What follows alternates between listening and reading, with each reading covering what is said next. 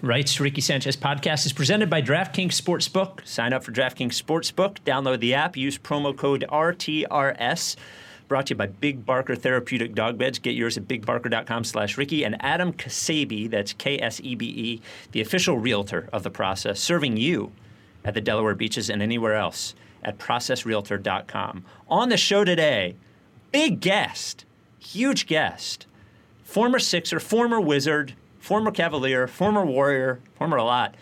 The owner of the Larry Hughes Basketball Academy, that's right, former Sixer, former Iverson backcourt mate, Larry Hughes. Uh, he is host, co-host of the Bleav in Wizards podcast, um, a, uh, a podcast about the team, the Wizards, not believing in actual Wizards. And he's here Um, to ask us for advice Yes. on how to do a About podcast about a bad team. He's going to interview us. Um, but the emergency Sixers news, according to everyone, Brett Brown, Ben Simmons, and Joel Embiid, Ben playing power forward, Shake Milton start playing starting point guard in practice. Unbelievable news. Just never thought it would happen. And here we are. Before we get going, the newsletter comes out Thursday. Uh, the corner three with Zoe. Go to rightsrickysanchez.com slash newsletter. There will be a 10% off coupon uh, for merch in there. So go and sign up for that. Uh, the DraftKings Hostage Orlando Sixers pool, free to play, 500 bucks to win. Go to rightsrickysanchez.com. And, uh, and that's it. Um, without any further ado, Amos and the chef.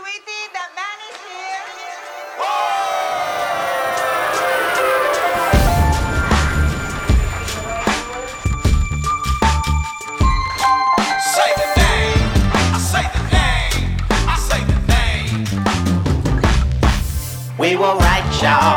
We were right. Even when it went wrong, we were right. We was right, y'all. We were right. So say the name. Say the name. We were right, y'all. We were right. Even when it went wrong, we were right.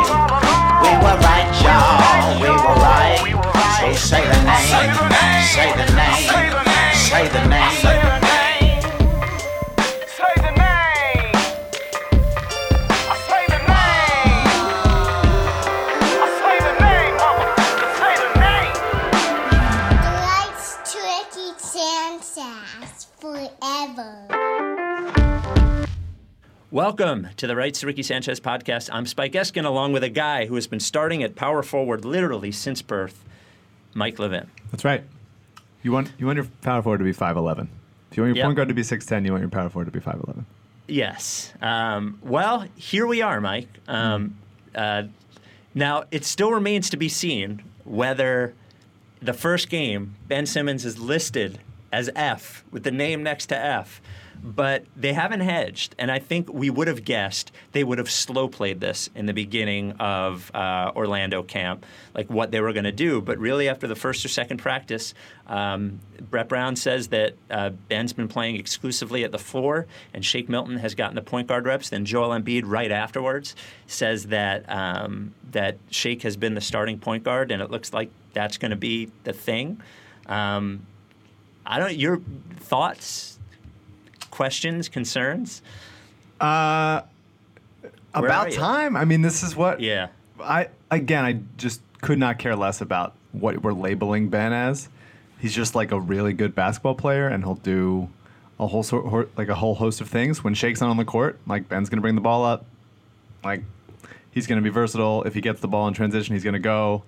Um, I think But it matters in the way of what he thinks. I think. Like Sure. I. and if, he, and if he's bought him. in, right, and if he's bought Yeah, into this right. kind of thing, then great. I mean, for me, it is uh, Ben in the half court without a uh, without the threat of pulling up and hitting a shot.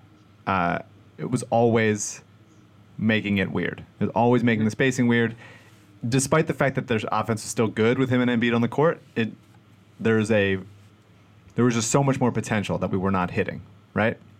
And So- especially in the playoffs against good defensive teams. Because because in the playoffs last year, things weren't really working, and Brett Mm-hmm. basically just handed Jimmy the ball and said, "Let's just run pick and roll with Jimmy when it counts." Mm-hmm. Um, so yeah, so the idea that that we're we're doing, I wouldn't say a similar thing. Shake and Jimmy are not the same kind of player. Um, Shake is Yeah, much Shake's more willing. Shake's a good shooter. Shake's a good shooter. Uh, also a, a sweeter boy. Um, Yep. It is. It's a. It's a really good step, and uh, I, I was. Ben is too good to just be like Draymond, but he's also like I, I don't think we I, I think there's we're too focused on labels. Like I just don't care about it. I want Ben to do everything because he can do everything. And if he's if we're screening and rolling with him and he's in the short roll and he's attacking the offensive glass and he's I'm not even gonna say if he starts shooting, whatever, who cares? Um, but like he's an excellent player and an intuitive player and allowing him to operate more in space and sort of just like find holes and be activated either through screening or off the ball or making quick decisions as a on the short roll like that's exciting. And also shake is great. He's really really good. And i don't think that there's it wasn't like he was doing ricky davis stuff uh, when he was successful towards the end of last se- this season. Um, he's a really Whatever good season. player like he's his the sh- he's not going to shoot like 60% from three but the shot is real. Uh, he's a solid ball handler. He's long enough on defense to hang in there. Um, he's a pretty good passer, intuitive player. Like has a level of shiftiness.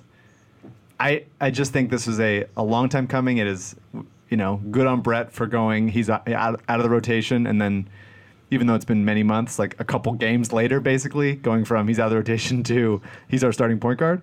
Um, but I think this is a, a positive thing for the team for Shake. Hopefully for Ben if he's if he's invested in that.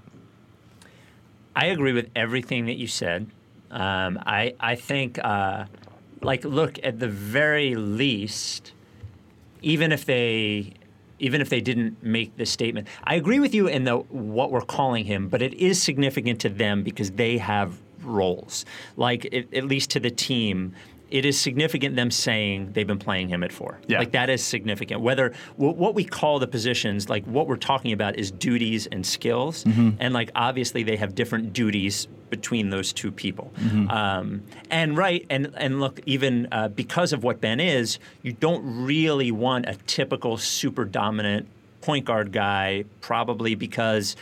As long as Ben isn't shooting, he's going to have to have the ball a lot to be effective offensively as well, be- because because part of part of having him as point guard, the advantage there was that like he's not the open guy in the corner; he's the guy with the ball, right? So, um, so I think it is important in buy-in and all of that.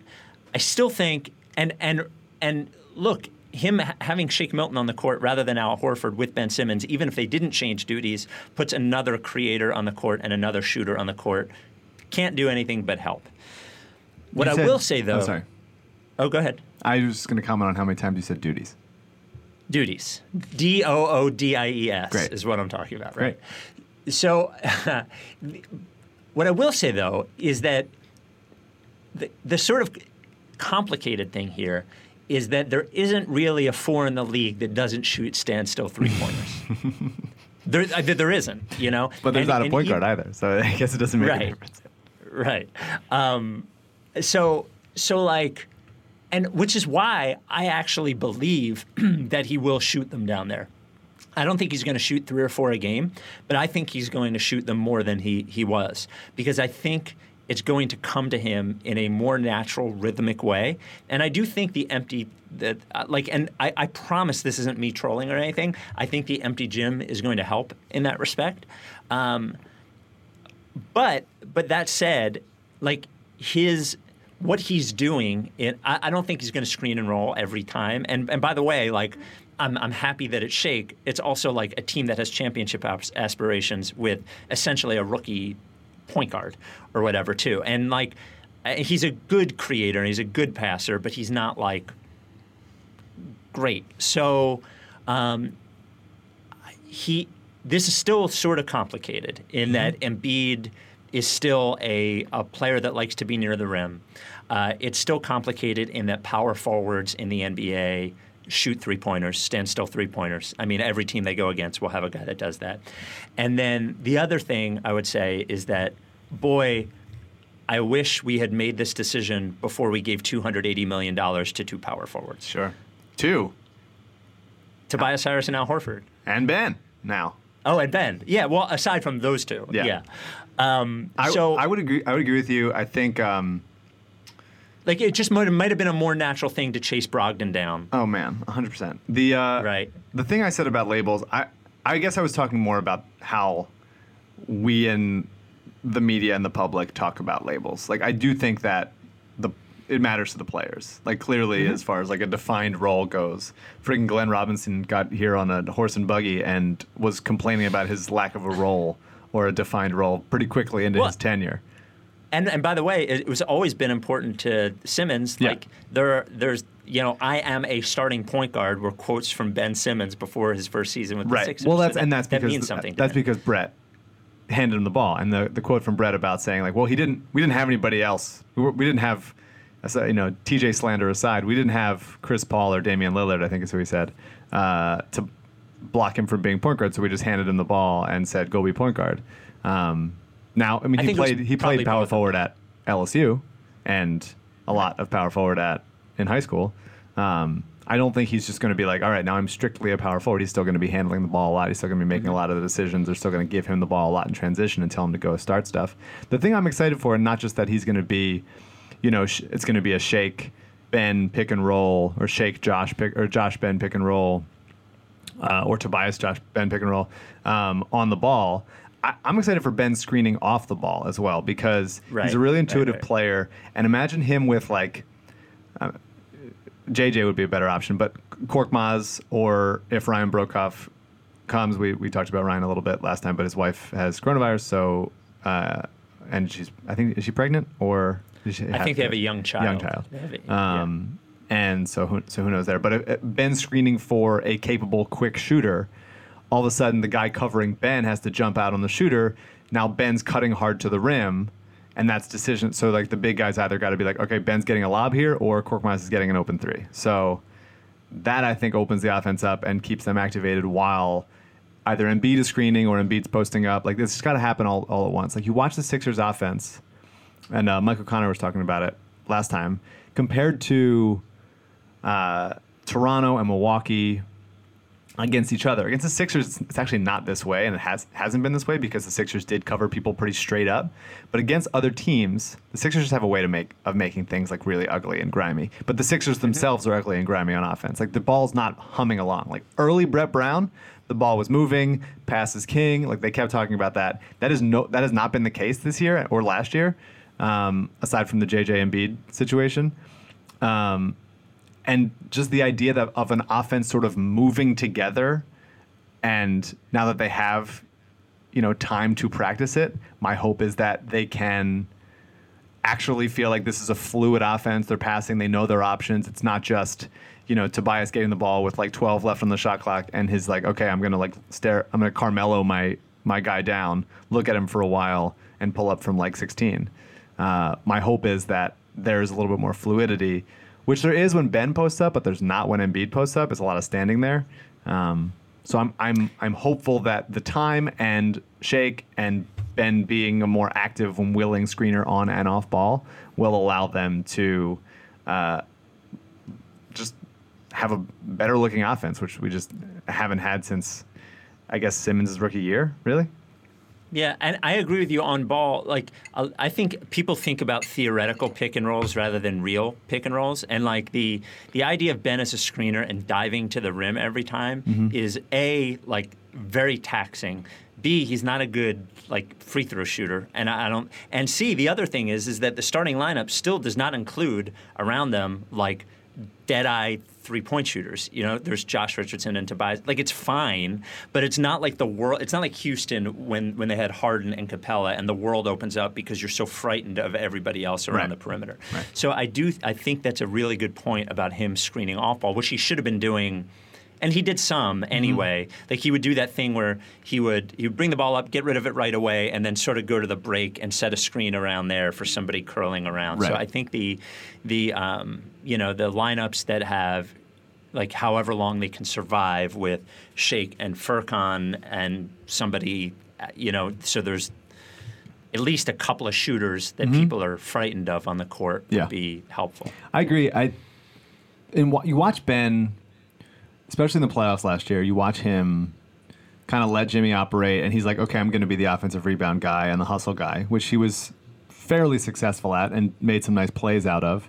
Um, he certainly wasn't like a zero factor, but it, I, I know you know the quote is that he didn't just want to hang out in the dunker spot all the time.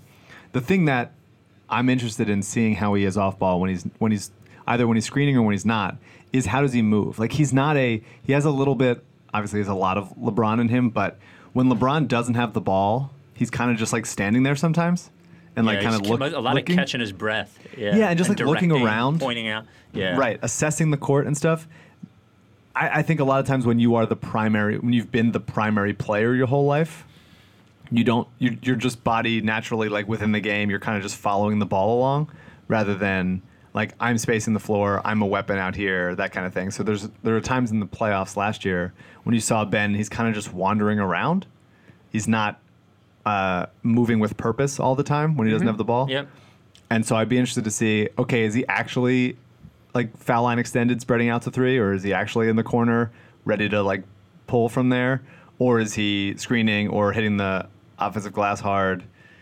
It's interesting. I mean, I, I the the idea of Ben as an offensive rebounder is interesting. Obviously, Embiid is a good offensive rebounder as well, but um, I think he's he's so intuitive as a player and as a uh, has a nose for the ball and is incredibly athletic that it'd be interesting to lock him in that way of like rolling both to catch lobs and to be the short roll guy and also to be positioned for offensive rebounds so he, so he can you know punish people down there.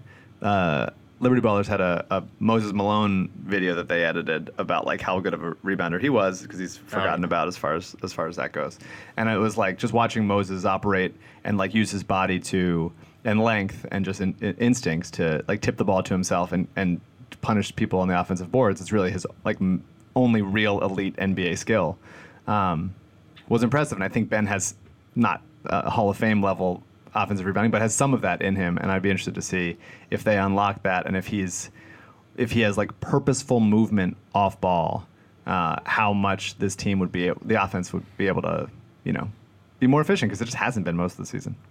And the uh, the offensive reba- rebounding stuff comes along with not being afraid to get fouled as well. Yeah. You know, and Moses was averaging fucking 20 rebounds a game, like Yeah. 26 points. A But- totally different thing, but yeah. Yeah, but but but truthfully, like if you can get offensive rebounds, you can get points. Like that's just it's an easy way to get points. Whether you're getting fouled or whether you're you're getting putbacks, it's an easy way to do it. Um, The reason why people don't do it so much anymore, why offensive rebounding is not a, much of a skill, is because people value getting back on defense. But Ben is so fast that he can go after offensive rebounds and get back and affect the play, so he's not just like lagging behind. You know? Right, Ricky Sanchez podcast is presented by, as always, DraftKings Sportsbook.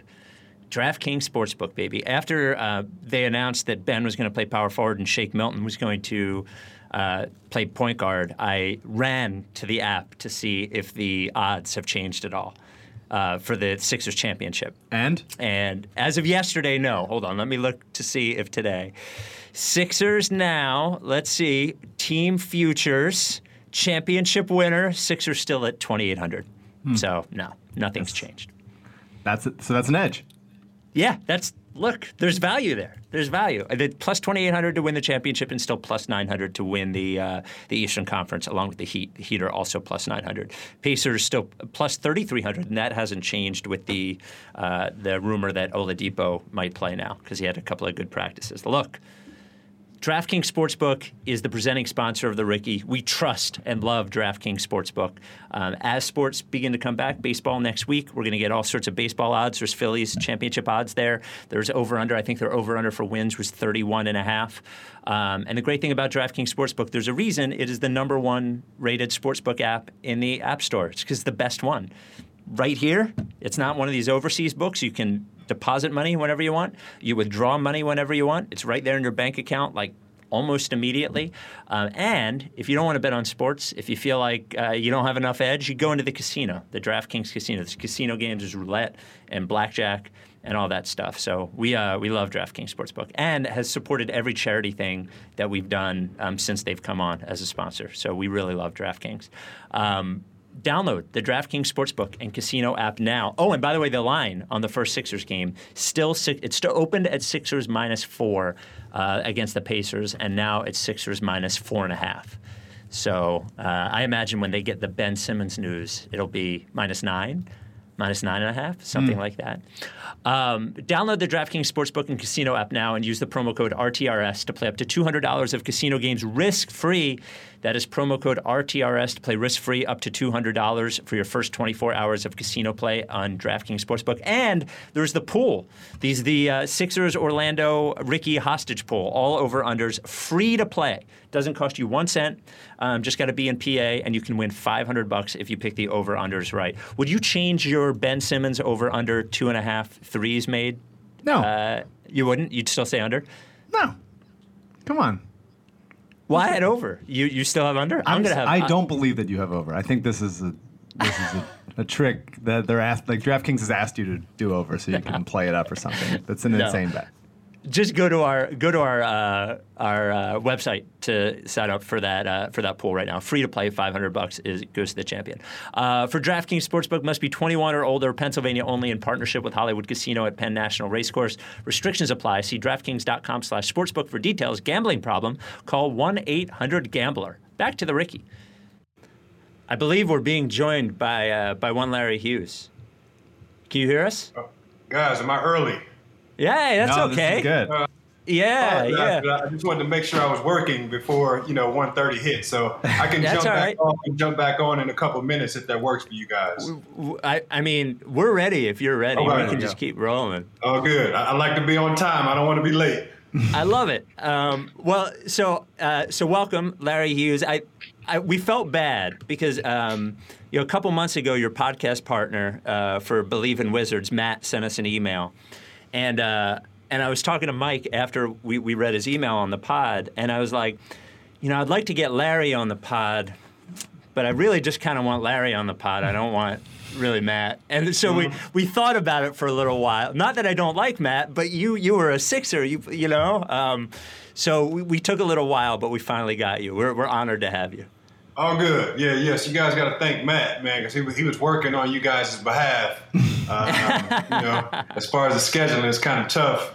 Uh, but he was Yeah. he was definitely working and keeping uh, keeping this in front of me. So you guys better better thank him. There you go. We go. will, we appreciate will. it. So you've been you've been out of the league for since 2012, right? That was your last season in here. That's correct. Uh, how has how has it been in retirement? I think you know we know when people are on TV all the time, you see like okay they're transitioning to retirement, but there's so many players that were you know all star le- all all star level or close, then they retire, and you're like, well, what are they what are they doing? What, what's their lives like? So how how's it been for you? Uh, for me, uh, I definitely took some time away from basketball. Um, and that was really just being in the gym, shooting, or any thought process around working out. So I took uh, at least like two years uh, from the time I stopped playing. I think I was kind of burnt out um, in, in, in some way. But I really just uh, jumped into the family life, man. I have um, kids uh, that are in college, and I had kids that were in, were in high school at the time. Uh, but it was a really important time for me to, to show presence and, and make sure that uh, the guidance was there uh, for, the, for my kids. So that's really what I've been doing is making sure that my, my family and my kids were uh, were whole. And then I've jumped into the community space where I'm just, you know, I'm just a, a mentor. I'm just an outlet um, to our community, and I use basketball now uh, to help teach, you know, skills and drills, basketball development. But there's also character development mixed in that. So I'm still involved with basketball, but I did take some time off uh, to make sure that I, you know, addressed all of my family's and my kids' needs. And now I'm just kind of in the community, man, just kind of being a voice to to really help out. I wanted to ask you. So you have the the Larry Hughes um, basketball academy, and like, does that you you see in movies sometimes? Um, whether it's like a, a fictional coach or a fictional player, and it's always going back to the sport with kids that sort of reignites what they actually liked about the sport in the first place. Do you feel like that it has done that for you? That is. Uh, that, that's really a, a good point because if you talk to anyone that's uh, been in my gym or been around me uh, while I'm in the gym working out with the young people, I gravitate towards those that are, are less developed. because I understand their journey. Like I know how hard it is um, to play basketball at a high level, and a lot of these kids obviously want to play at a high level.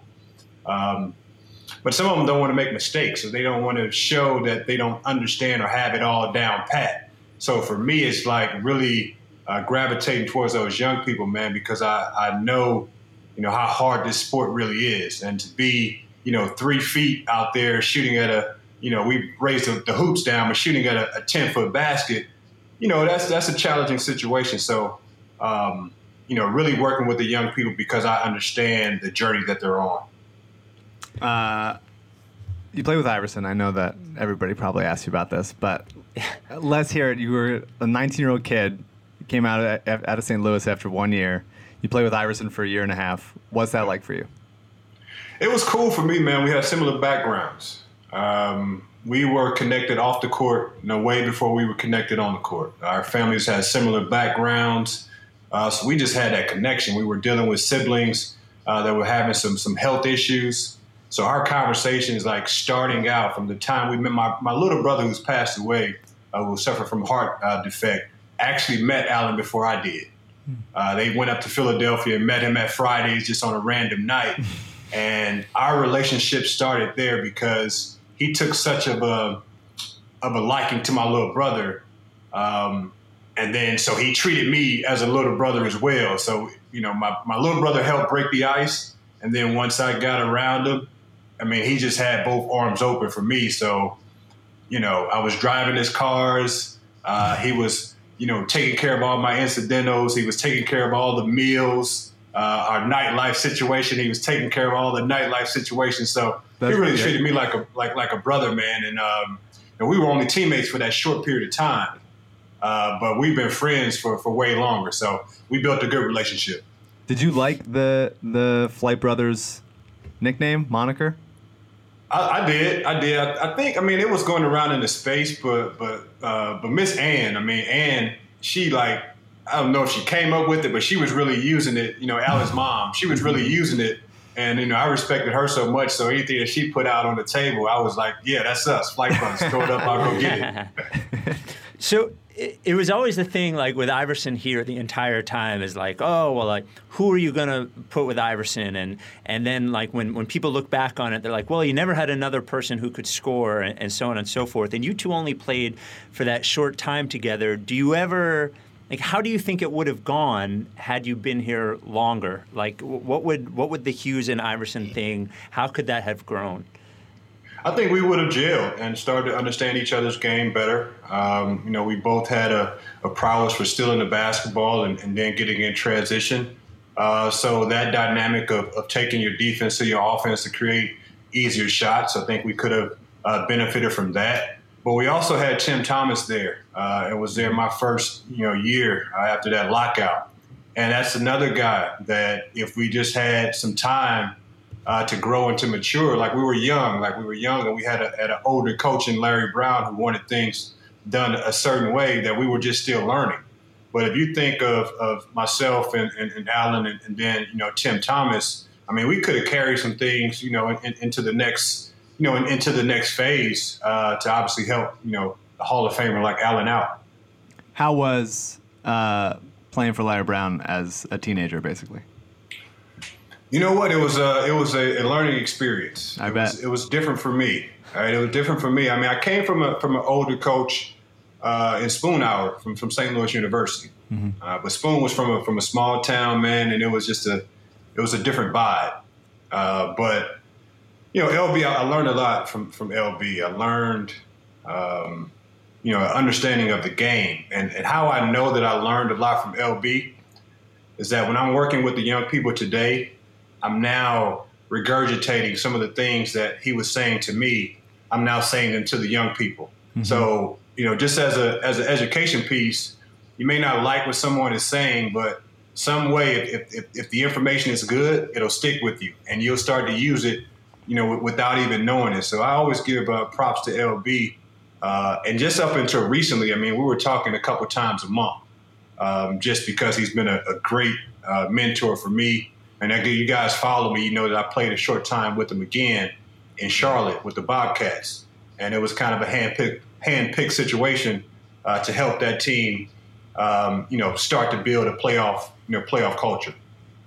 You know, when I hear Larry Brown doing interviews and uh, Iverson is is here a lot, and when I when I hear him, you hear people like start to chill out over age and gain perspective and become like.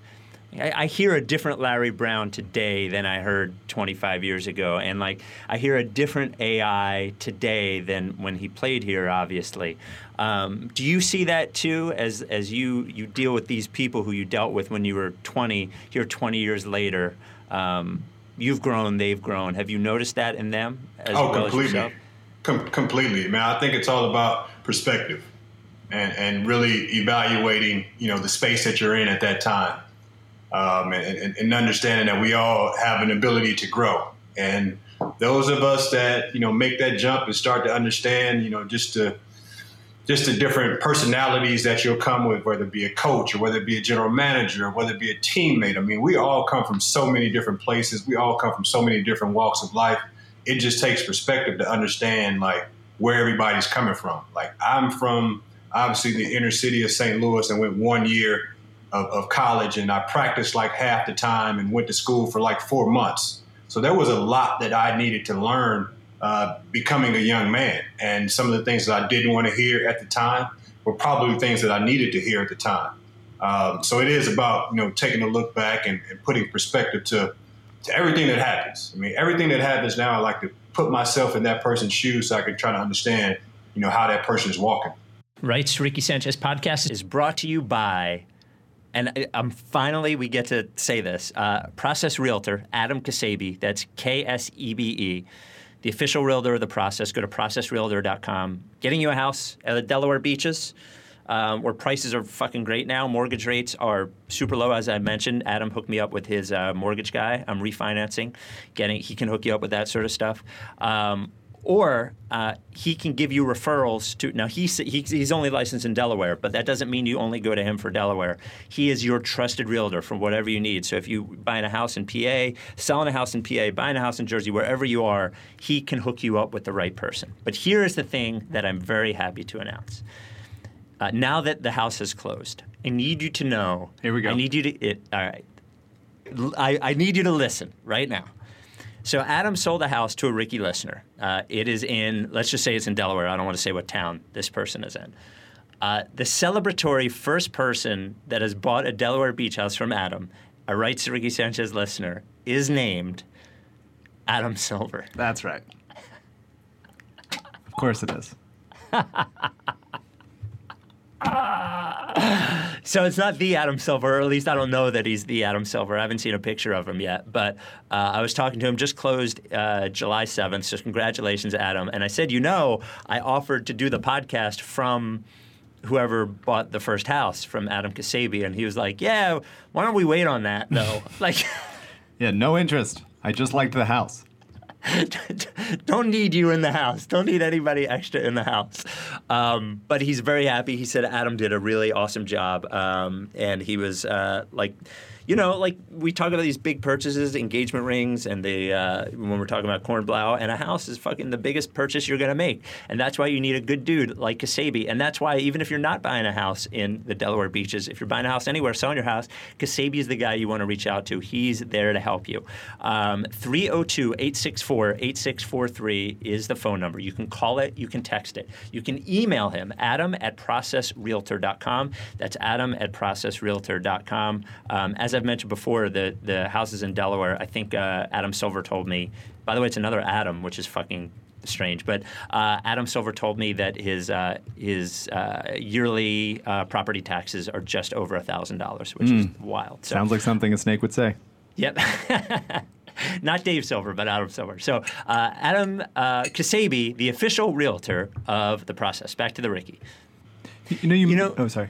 The just let me follow up on one thing because you, you mentioned we've talked about you coming into the league as a teenager and AI comes into the league at the same thing and then dealing with you know millions of dollars and uh, like veteran coaches and all this and the league recently has started to you know move toward a system where uh, a high-ranking player can come out and instead of going college, going right to the G League and maybe get paid a little more.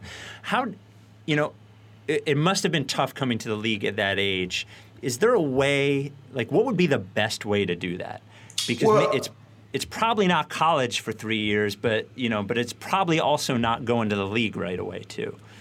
Yeah, that's that's an interesting deal, man. Because you think of just the other outlets and the other opportunities that you know young people have to explore their career or explore their journey, and it has to be to each his own. Because again, like I said, we all come from so many different backgrounds, so you don't know exactly what sort of information or what the actual preparation was uh, for that athlete, you know, finishing up high school or, or, or going into college. And I think it is a um, it, it's an interesting dynamic. I think now they're tracking kids. You know, you got some third and fourth grade ranking boards. I mean, you got you know all of these media clips and all of this information that the, the NBA league is actually tracking these guys uh, uh, sooner than they were back then. I mean, they're now down into sixth grade at real evaluations for potential pro prospects. So with, with that, I think that you have to allow those guys the opportunity because you can't say that you were watching me in sixth grade and then when I'm 12th grade, you know, now I'm not ready. When sixth and seventh grade, you were talking about so much potential that I had. So it's a it's a fine line, you know, that, that we walk. Is is it just a? You know, you said um, that you wish that you had given the team had given you and Allen and Tim Thomas more time to grow because you guys were so young. Um, do you think that that's a problem as far as uh, NBA teams go? Is that there's so much, you know, you, the Sixers in the last couple years, there's been like eight iterations of the team. Like they had the the like Dario and Covington with Ben and Embiid, and then JJ, and then like Jimmy and Tobias, and now like Tobias and Horford, and everything is just like, and then Fultz. It's like it's this isn't working, this isn't working, this isn't working, but it, it's tough. They're not. There's basically not enough continuity to go through it. Do you think that's a problem within the league, or just like the way that you have to just scrap things and, and find things that work right away? Well, I think it could potentially be a problem. I mean, you have to have great leadership and management. Um, continuity is a, is a huge thing. When players are comfortable in their environment and their situation, they perform better. I think that that could be said across the board for, for anyone. Um, but yeah, I mean, you, you, you can't always look for the for the shiny new toy, right? I mean, the, the shiny new toy uh, is, is not always the best option. I mean, something that's broken in, something that's used, something that's tried and tested um, sometimes is, is the better option. And I think what we do, um, you know, within the league is that obviously you have the draft boards and the potential of prospects that are coming in. So the younger and younger you identify these guys, you know, in 10th and 11th grade, these general managers, this management team, they're eyeballing these same guys. So they're just looking for the next opportunity to grab that guy because of, you know, the potential that's been tracked with a certain player. So I think it is about, you know, teams really always looking for the shiny new toy as opposed to, you know, refining and retooling the things that they have. Um, I mean, if I'm a general manager, that's that's kind of how I'm operating with a good mix of young talent, but the tried and tested veteran crew is is is been consistently the way to get things done. Because like even with even with Iverson, right? It was always Spike mentioned like who's going to be his number two guy? Who's going to be the guy next to Iverson that can ease some of the scoring load, but also shoot and also defend because Iverson can get picked on defensively, even though he was great getting in the passing lanes.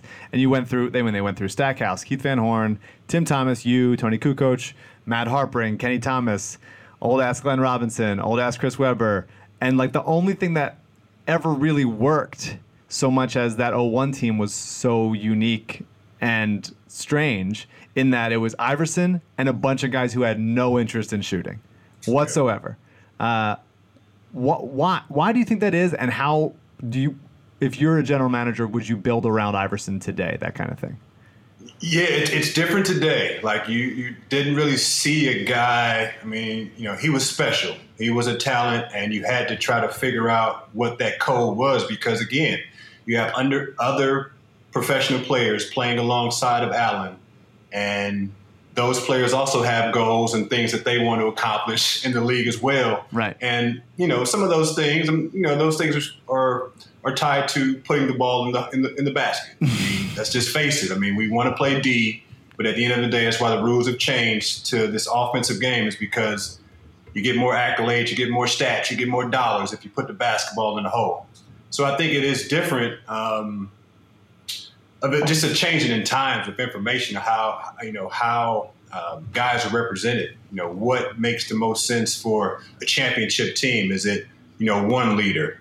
Well, you can no longer have just one leader now, right? You got to have at least three that can put the ball in the hole. So that sort of formula, even though it worked for those guys and worked for Allen, that formula wouldn't work today. And I think it is when you build around Allen, and I think in this day and age, you would go bigger, right? You would put guys that are bigger than him that can handle the basketball and shoot the ball versus someone that's the exact same size, because then you get into you know, who's going to bring it up or who's going to play the point or who has the point guard uh, tag on them. So, you know, it, it's um, they don't pay me those big bucks just yet, but I think that there's a formula to work around a guy that ex- is so um, explosive and can put the ball in the basket uh, at a high rate. I think you know in this day and age there is an opportunity to to put you know high level talent around them um, via big threes or big fours or whatever it's going on now it's wild to think. So you played with LeBron 15 years ago, and then you turn on the TV, and then the, still there's LeBron, who's if not the best player, like one of the three, or you know, however well, like. Do you, do you ever look at him on TV and go, wait a minute, that was a decade and a half ago, and he's still there doing this? It's, it is wild, right? It, it, it is, uh, but again, it's preparation, uh, his thought process of wanting to be uh, the greatest of all time. You can see it. I mean, he's he's not going to give up. I think with, with, with Bron too is is. I mean, I guess you guys probably recognize, but he, he, he hardly ever hits the floor. And to play right. 17, 18, 19, 20 years, that is a skill. Um, so not only with his passing, with his shooting, with his ability to make everyone better, his ability to stay off the floor is is I'm amazed at that as well because I know that that um, factors into your longevity, and then that also factors into you know the things that you can continue to accumulate uh, as, as, you play. But he, he was a specimen then, man. He was. Um, you know, he talked to everyone. He listened to everyone that would talk to him. Uh, he studied the game. Um, you know, he kept his, his devices as far as you know watching film, whether it would be on the plane, on the road, uh, in the locker room. So he was very, you know, very much a student of the game, and that just all that stuff combined with information from the game, information of taking care of your body. Um, you know, I got him playing at least another three years, man. Wow. I, I mean, Iverson couldn't have been more opposite. He spent about seventy-five percent of the game on the ground. yeah. Yeah, I mean, and you can see what it did to him at the end. You know, at, at the end. I mean, not if, if if he didn't feel like he was damaged, other teams felt like he was damaged, and mm-hmm. the sole fact of he got bumped around so much. But that was his style of play. That's how he was able to get into the spots that he was able to get into. But you know, from the outside looking in, it was like if you talk to coaches and general managers, it was that he got bumped around a lot and he stayed on the floor, uh, and that kind of factored into you know late in his career we, we talked a little bit about about your game then and, and, and the game how, it's changed but you shot 15% from three in your in your rookie year and you grew out to be a 38 39% shooter for a few seasons but at the time it is like the idea that playing with a, a ball dominant point guard and you're getting somebody who's like who's one of his you know super athletic great on defense long but like not you weren't built as a shooter coming in. How would your game be different today if you if you if you were coming into the league now?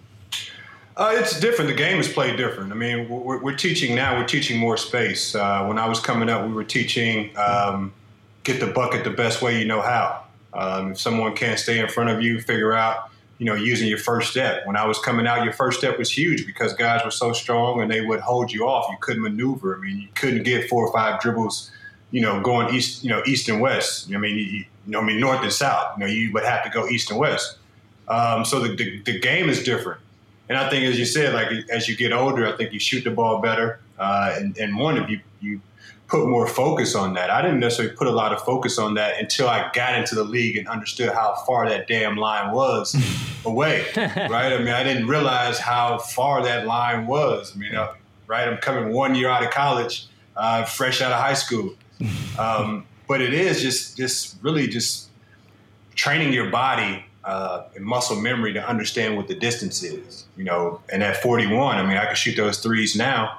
Uh, with my eyes closed, I can get the distance, whether I make them or not. But it is just, you know, just muscle memory uh, and really working on, you know, that facet of, of, of your game. And I didn't necessarily, I would, would admit that I didn't spend the time, um, you know, as far as from distance, like your one, two dribble pull up, getting to the elbow. I mean, I watched MJ, and that's where I mean, you got to get to the elbow. Right. So that's where my focus was at. It was more in the mid range as opposed to, uh, you know, shooting the three ball.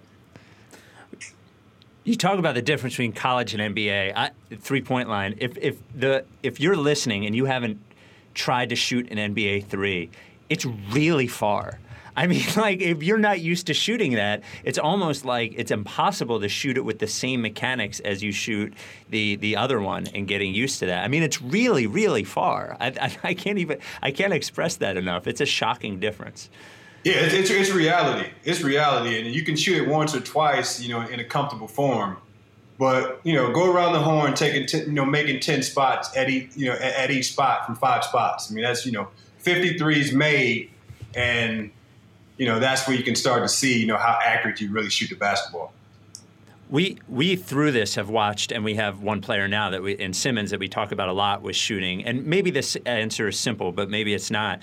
You're like what do you work on you became a better shooter as you went on and we've through we've been doing this podcast for seven years so we've seen a mm-hmm. lot of development projects with the sixers and with most of them it's like well if they can just figure out how to shoot like every single one of them mm-hmm. so h- how is it that you become a better shooter what what are the steps to take other than just shooting more really, that's it, and getting comfortable with your reps. And I think it's getting comfortable with your makes or your misses. Um, really finding your release point, um, and then using all your mechanics, the things that you've learned uh, to engage your legs, you know, to form and follow through.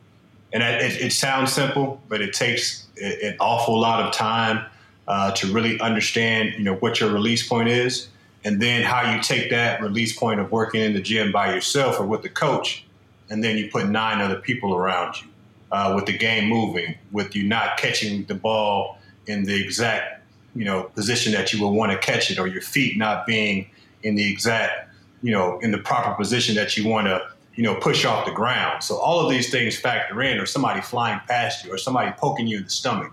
Like these are all the things that go on when guys are shooting from long range uh, that you have to be aware of, and to do it over and over and over um, in a game setting, it's just really about getting up reps and really tuning out uh, the outside noise of, and again, making sure that you have your coaching staff, making sure that they support you in the shots that you take, making sure that your teammates are have your back on the shots that you take, um, and then it is about reps because if you're shooting those shots uh, in the in the gym by yourself or in the gym with your coaches, then you build you know you build they get comfortable with you taking those shots, so you're more comfortable taking those shots within the game as well. So it is shooting mechanics, but there's a lot of confidence uh, mixed in, in into that on how you shoot the basketball. All right, most important question. Kelly Rowland, Nelly, the dilemma video. You play Kelly Rowland's boyfriend. Uh, seminal moment in my life. Certainly watching that video over and over again. Uh, how did that happen? Uh, how was it for you? I have a million questions. it, it, it was it was cool, man. Uh, You know, uh, dude was from from St. Louis, uh, you know, and and you know I was out in Golden State, obviously close to LA. We spent some time in LA, and you know I had a few people ask if I wanted to be involved with commercials or videos and things of that nature. Uh, and it just so happened that uh, a guy, you know, from from hometown was was getting ready to shoot a video with with with Kelly Rowland, and they wanted me to play a, a part within that um, within that video. Uh, it was fun. It was a learning experience. It was too damn long for Sure. a two and a half minute video. So that was, you know, kind of my first experience of the hurry up and wait uh, sort sort of deal. I got a lot of gear from that video shoot. That's what I remember the most. Cool. Is our uh, The our, powder blue um, Chargers jersey. yeah, the. So the throwbacks were popping, and everybody was trying to get their hands on a throwback that nobody else had. So I had my pick of, I mean, it was probably 20, 30 throwback jerseys for a day and a half shoot. That's so I'm good. just collecting all the jerseys, throwing them in my bag. Um, but it was an Pete experience, Rose, man. Pete Rose jersey. Yeah, yeah. The Pete Rose jersey still got that one hanging up in my closet. That's nice. um, the um, um, I- the the Buffalo Braves jersey. I still got that one hanging up in my closet. Um, but it was it was fun, man. It was fun, and that stuff carries. It lives on. I'm 41 now. I get you know even kids now that'll catch a you know uh, those videos that come on late and I'll be like you know I know that guy. So it, it was a great experience for me, man. People get laughs out of it. Uh, people ask me, oh, what was it like for him to take your girlfriend? I'm like, That's right. yo, in real life, never happened, never happened. You know, but it, it, it was it was a good experience, man. And I, uh, you know, I, I put on for St. Louis. I mean, they're they're da- Nelly and, Nelly and Kelly are dancing. They're grinding on the street across the street from your house. I mean, do you have any notes for the director? Like, hey man, my character wouldn't be cool with this. I was completely, I was completely ob- ob- oblivious to to whatever was going on. Like I didn't Um. know, like you know, the cadence of anything. I didn't actually know that they shot the videos from from last to first. When I first was, you know, doing the videos, I didn't have any questions because I didn't know what the hell was going on. So, uh, so the NBA, they're all they're all in Orlando now, right? And this is Yeah. happening.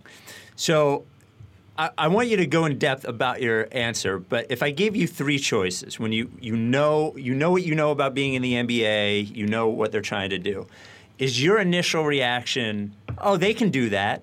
Is it I don't know, or is it there's no way that's going to work? Like which which what's your gut reaction for it? I, I think it's I don't know. I mean, and Yeah. I don't know in the sense of okay. I mean, because I think that those all those guys are in Orlando. Uh, all those guys are professional. They're basketball players first and foremost. They're businessmen. Um, you know, because they're basketball players, and you know, if those guys weren't in Orlando, you know, I give them two weeks before half of those guys are grouping up together playing pickup. You know, five on five somewhere. So they're, they're going to see each other here. I mean, they were going to see each other really soon, whether they went to Orlando or not. And this was, they have you know testing. They have the best you know protocols and procedures that are that are out today. And that's kind of how I look at it. Is because I know that they're basketball players. That eventually and really soon, those guys were, were going to get out there to start playing five on five. I mean, and this I think is the best you know best case scenario for the guys that are you know are playing for something and get a chance to really, you know, win a, win a championship. However crazy it may seem, I mean, you still get a chance to to win a ring. And, and five years from now, you may talk about the scenario, the situation, but you'll still talk about that that group has a ring. So, you know, I, I would go for it. The Rights to Ricky Sanchez podcast is brought to you by the uh, official dog bed of dogs. That's right, Big Barker Therapeutic Dog Beds. Um, Mike, I think we've gotten more Big Barker photos, process pup photos, in the last three months than we have in any three month period we've been doing the pod. I believe that. Yeah, Not much just else got to two, do. Yes, get dogs. Get a fucking dog.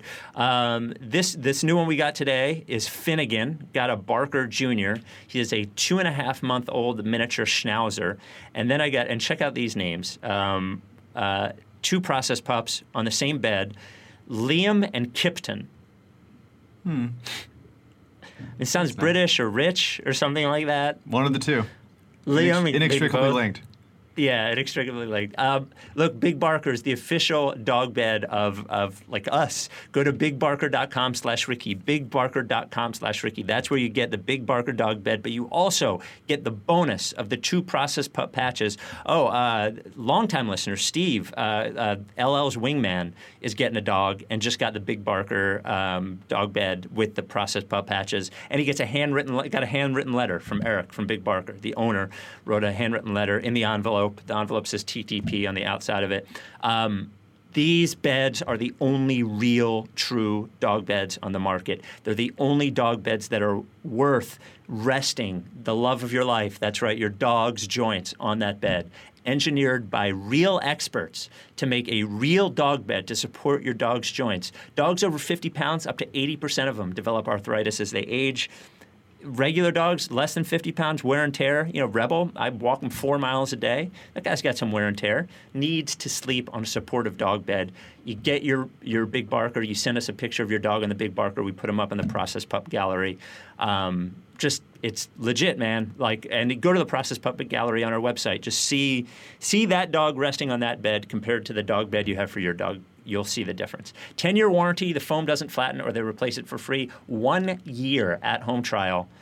If for any reason you don't like it, you can return it for a full refund. They'll even pay for shipping. Handmade in the USA. Big Barker dog beds. Back to the Ricky. The uh, the the Sixers have a rookie named Matisse Thybulle who is uh, incredibly uh, special off ball defensively. Gets in passing lanes, long, uh, challenges shots that you don't think that he can even get to, and he's and he's blocking shots from behind and the coming coming off of the pick and roll. Uh, in 0405, you're playing for Washington. You averaged 2.9 steals per game, which is an insane number. Um, led the league, I believe. Um, what's the difference between really good defense and getting steals? A lot of the time, it's it's overlapping, but ha- what is what is like you know Matisse is good defensively and, and, and has a nose for the ball, but what's what's it going to take for him to kind of like get to NBA level defense where he's not just tipping the ball and stuff? I think that's the best position to be in. How the league is set up today, you don't you a defender he doesn't get the chance to play defense because he he won't get his he won't get his second bump, right? If the if the offensive player comes down and he makes that contact, they're not allowing that defender to get his second bump. It's going to be a foul. So being off the ball, uh, help side, um, the ability to contest shots, to make shots difficult, um, to make teams change up certain plays because they may be there may be a pass that's left out there too long, or there may be a skip pass that they feel is too long of a pass. These things change the game, and they change the game from a mental standpoint. Um, so I'd say that it, it is very tough to become a great on-ball defender in today's game. Right. Um, you can do some of that in the post. We're holding guys off so they, they don't get too deep. But on the perimeter, I don't think the league is set up to allow guys to shut guys down anymore. Um, and that and that's where you, those guys can benefit from being off-ball defenders and really understanding the concepts and the things that uh, the other teams are running. And that's a guy that I've actually been watching um, and, and, really uh, impressed. Uh, he's gifted um, in that area of, of, playing defense and understanding uh, what his opponents are doing, um, you know, in those concepts. What were you doing in that season that that allowed you? Because the rest of your career, I mean, obviously always had nose for the ball, 1.6, 1.9, that kind of steals, but 2.9 steals per game is a, is ridiculous. What what about that season allowed you to do that kind of thing? Was it just the way that you guys were playing in Washington? Uh, I had GA. I had I had Gilbert, uh, who, who I think I had two nine. I think he was he was maybe third or fourth, um, you know, that year, and we fed off each other. Uh, we were, um, you know, really reading and watching what what those other teams were were, were doing. So it was just about watching film. I watched a lot of film. Uh, and un- I understood what was coming next. If a team called out a play I kind of ran through those scenarios of where the ball was going, who they wanted to get the basketball to, and then I would really position myself in a way to catch the next pass or the next opportunity. And it was, I think, if I had to pinpoint one thing, was really uh, watching film and then getting, um, you know, getting the other team's play calls. So, you know, if those were on the, the scouting report on the board, that helped me uh, as well recognize not only the, the, the setup, but also hear what that play was and, and be in place uh, to, to make it difficult. How many, like, what percentage of players in the league put in that kind of work on defense? Like, what what is the what's the breakout? Because we've had guys here, like Covington, we found out like just really sunk his entire offseason into that sort of stuff and really took pride in it. What percentage of players care enough to do that? I think it's it's it's you know 30, 40 percent. I don't. I wouldn't say that it, it's half. I think because the emphasis is on you know scoring the basketball. Uh, even when I work with my young people today, we work on you know defensive concepts within that offensive skill session. So but there is an awful lot of attention paid to guys that can score the basketball.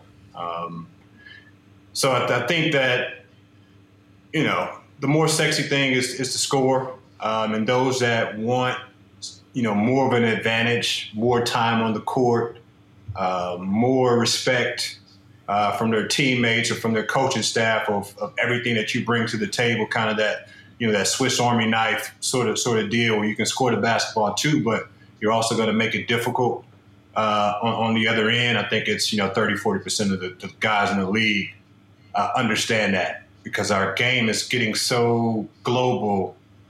You know, so many people are playing basketball. You have to have these multiple skill sets that are going to allow you to keep your job for you know at least ten years. My my favorite kind of steal to get is when someone's on ball, someone's trying to drive by me, whether it's a crossover or whatever, and I poke it out. I love yeah. that thing. And sometimes I get called for a reach, but they get tired of calling that, so sometimes I just poke it out. Uh, what is your is your favorite steal to get? Those off ball, like reading the passing lanes out and then hit the fast break, or or do you like it when you're when you're really like stripping somebody one on one? Um, man, no, there, there's one A and one B right there. Um, I definitely like the passing game, the passing lane, um, because again, that shows me that I, I, I, did my scouting report. I know what play is coming up. I know which which pass is next. I know if a guy is dribbling hard right, the amount of time it's going to make take him to pass that ball left. I've kind of calculated that time in, in my head. So you know, running and you know running through that lane uh, as that ball is coming is definitely something that I think is uh, takes a lot of skill. And then I, I, like to come from behind, right? When that guy thinks he's behind you and my yeah. arms are long and he's going dominant right hand and I can reach around with my right hand and snag the ball. I mean, that's, you know, that's a highlight reel. Ah, I miss basketball. I really miss it. I always think of Mike and Larry Hughes in That's the same. Right. I'm like I'm like steals. I'm thinking That's Cove and Mike and Larry. That's us. Um, so, what kind of team do you think in this? Let's let's say they they play in Orlando, they get all the way through it. Like, what kind of team succeeds in a atmosphere like that? Man, I think. I mean, Bron has the has the, the mindset. He has the pedigree. He has the experience. He has the maturity. Uh, I definitely believe he has the mindset because of everything that's weighing on his legacy. So a team like his, uh, where you have multiple guys, you have all stars, you have a few champions uh, mixed into that, you know, into that group. Uh, I'm going to give those guys the best shot. They've been off for four months. Uh, they're seasoned guys, so they know kind of the build up to preseason to regular season to championship caliber uh, basketball, and they I'm sure they know you know obviously that rhythm and that cadence to to get there and be as strong as they can. So I think that that's a group that I feel can modify the schedule and uh, really understand kind of that ramp up period and, and be at, at, a high level early and sustain that. So I'm picking those guys uh, obviously, you know they were top, you know, in, in, the league when they when they finished off. But just watching interviews and and, and, and reading interviews and understanding what the mindset is, uh, and then that roster that they've created, um, it sets those guys up for success, I believe, from a physical standpoint, but also from a mental standpoint. Do you, uh, uh, minus Brad Beal and Davis Bertans, do you think the Wizards are going to win a game? Uh, I think I think they'll win a game. I, I think they'll win a game. I, I think um, because you don't know once we, you get started on what the other team is going to look like. Um, you know, again, the dynamic of having young players that are hungry. Um, you know, with some seasoned veterans in there, with a good management core of really preaching the importance of uh, going out and showing it. You know, showing and proving that you're you're NBA worthy or Washington Wizards worthy. Worthy. It's an audition. So I, I, think that you know, with that landscape, I think that they'll be able to win, you know, more than, than one basketball game in, in, Orlando. The, the, Wizards are kind of the place, aside from Beal, who's a, I, I think one of the 10, 15 best players in the league. Um, kind of where the Sixers were before Embiid and Simmons got there, and that like it's a bunch of bunch of young guys, bunch of kind of journeyman guys. Uh, who who do you like there that you that is maybe not getting talked about enough because the team's not very good that you think could stick in the league? Well, I, I think it's fresh. You know, I think it's fresh. I think Thomas Bryant is a guy that brings you know crazy amount of energy. On the game that we play today, a guy that can uh, can, can rotate from three point line to the middle of the paint to protect the basket. Uh, with some understanding of NBA concepts, um, you know, both offensively, offensively and defensively, is a guy that you know, you know, if he continues to improve, I think he'll, you know, he'll make his way and, and you know, if he's not a starter in this league, he'll be, you know, that next big man to, to come in. And then Rui, I think, is, you know, he's a young guy, um, you know, got a chance to experience last season. Uh, but it was, you know, it was up and down. I mean, you had, you know, Brad, you know, trying to lead the way and show him how to, you know, how to how to win, you know, and how to compete every night more so than win because they were kind of behind the eight ball a little bit. So those are two guys that I think, um, you know, can benefit. And I'm talking about kind of the the bigger guys um, because those guys have a little bit of, a, you know, multiple skill sets that they can bring to the table that I think will help the Wizards more. Um, and then obviously you have, you know, a, a couple of guards that you want to check out with Ish, who's a little bit older, but you know, I just think that you know when you have a combination of this situation where you got you know you got your G League players coming up, you got your you know you know you got Schofield who spent a lot of time in the G, but also spent a lot of time getting minutes with the NBA guys. So he's going to come in with a different mindset versus the guys that are kind of been in that you know in that G League space. So I think it'll be fun. Um, I, well, I hope it'll be fun for those guys uh, to go out and compete and to learn. I think that that should be their goal is to compete as hard as you can, uh, both mentally and physically, and and then learn as, as much as you can to help you uh, because the next season is going to come really fast. Sounds like a professional Wizards podcaster answer. yeah, there you go. Do you like doing it? Do you like doing a podcast? How long have you guys been doing it now? Uh, we started. I guess we started right before the pandemic, man. So we were geared to talk time. about. Yeah, we were geared to talk about the X's and O's and the insiders of, of Wizards and how they're performing and what sort of things that um, you know we can look behind the curtains and see to, to give to fans. So I like doing it. I wanted to step out uh, a bit from my personality, um, kind of laid back, and I'll I'll speak. I'll do interviews. I'm not a social media guy uh, per se, but I just wanted to step out a little bit um, and, and and expose myself to something that was different for me. Um, and it's been going it's been going fine. I mean, Matt has been a good good co-host to the show, and he's helped me out a lot as far as you know emails and schedules and making sure that you know I can just jump on and use my you know my expertise, which is you know a number of years of, of basketball experience, man. Just try to give people a different perspective and have some fun with it, and you know talk a little bit of shit and and you know just keep it keep it fun.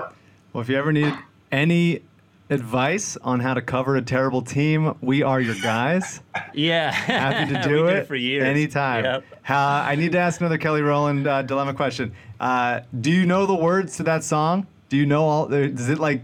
Have, do your kids watch that video? Like, what do you got? He's from St. Louis, man. We were pretty much know every every song. I mean, especially you know you know from from, from those days, man, for sure. I mean, so my vocals are right right now. It's, you know, Okay, it's- okay. After time you catch me in the evening, I may be able to blow a little bit something for you, but no, it's um, I, I know every word, man. Kelly's part, his part. Um, you know, It's a good song. I love that song, man. it's a good song. It, it, it, it has, um, you know, it, it has that carry. You know, it has that carry. So we did that, like you said, we did that almost 20 years ago, Damn. and uh, it still has that carry. Well, dude, this was a, a joy having you on. Um, I'll, I'll tell you, like, there's some players who play in Philly. Philly's like a you weren't here very long, but um, they they remember you in Philly, right? And like you are a guy. I mentioned to a couple of people where I work. I was like, hey, we're having Larry Hughes on the podcast, and they got legitimately excited. And here, you know, you're a player here a year and a half, so just know that in Philly, you're. You're, you're a Sixer. I know you played for a lot of teams, but in Philly, you'll always be a Sixer. Oh, no, no doubt, no doubt. Um, you know, I, I felt the love. I feel the love. Um, you know, my time there of competing on the court um, and just trying to learn, and you know, I think they understood that I was young, but They understood that I would, would go out and compete and I would fight and you know and I would work hard. So I you know I think even even the times that I've come back, you know, on on other teams, um, I may have gotten four or five, six boos, maybe. Right? I mean, it, it, you know, normally when you go and you come back, they'll shower you with the boos just because you're not with them. But for me, like, you know, I didn't get many boos even when I came back on different teams, and that just speaks to, uh, you know, who the Philadelphia fans are. I did some charity stuff, you know, coming back for for Allen's events and things of that nature. Um, so it's it's a, it's a home. It's a comfortable place for me um, to to visit and to you know to be.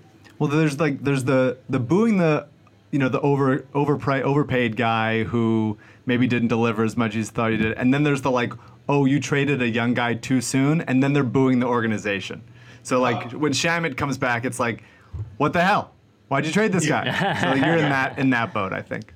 I, I, I feel like it. You know, I, I feel like it. I, I feel like um, you know that's a place that I could, I, you know, uh, have people on my social media that you know that are from Philly that that, that reach out and send me notes and send me comments. I got a guy in Philly that, that I ordered a bunch of T-shirts from. That's the guy that I met during my playing days. So I, I love, you know, I, I love what Philadelphia represents, uh, and it'll always be a, you know, a piece of, of you know, you know, my career.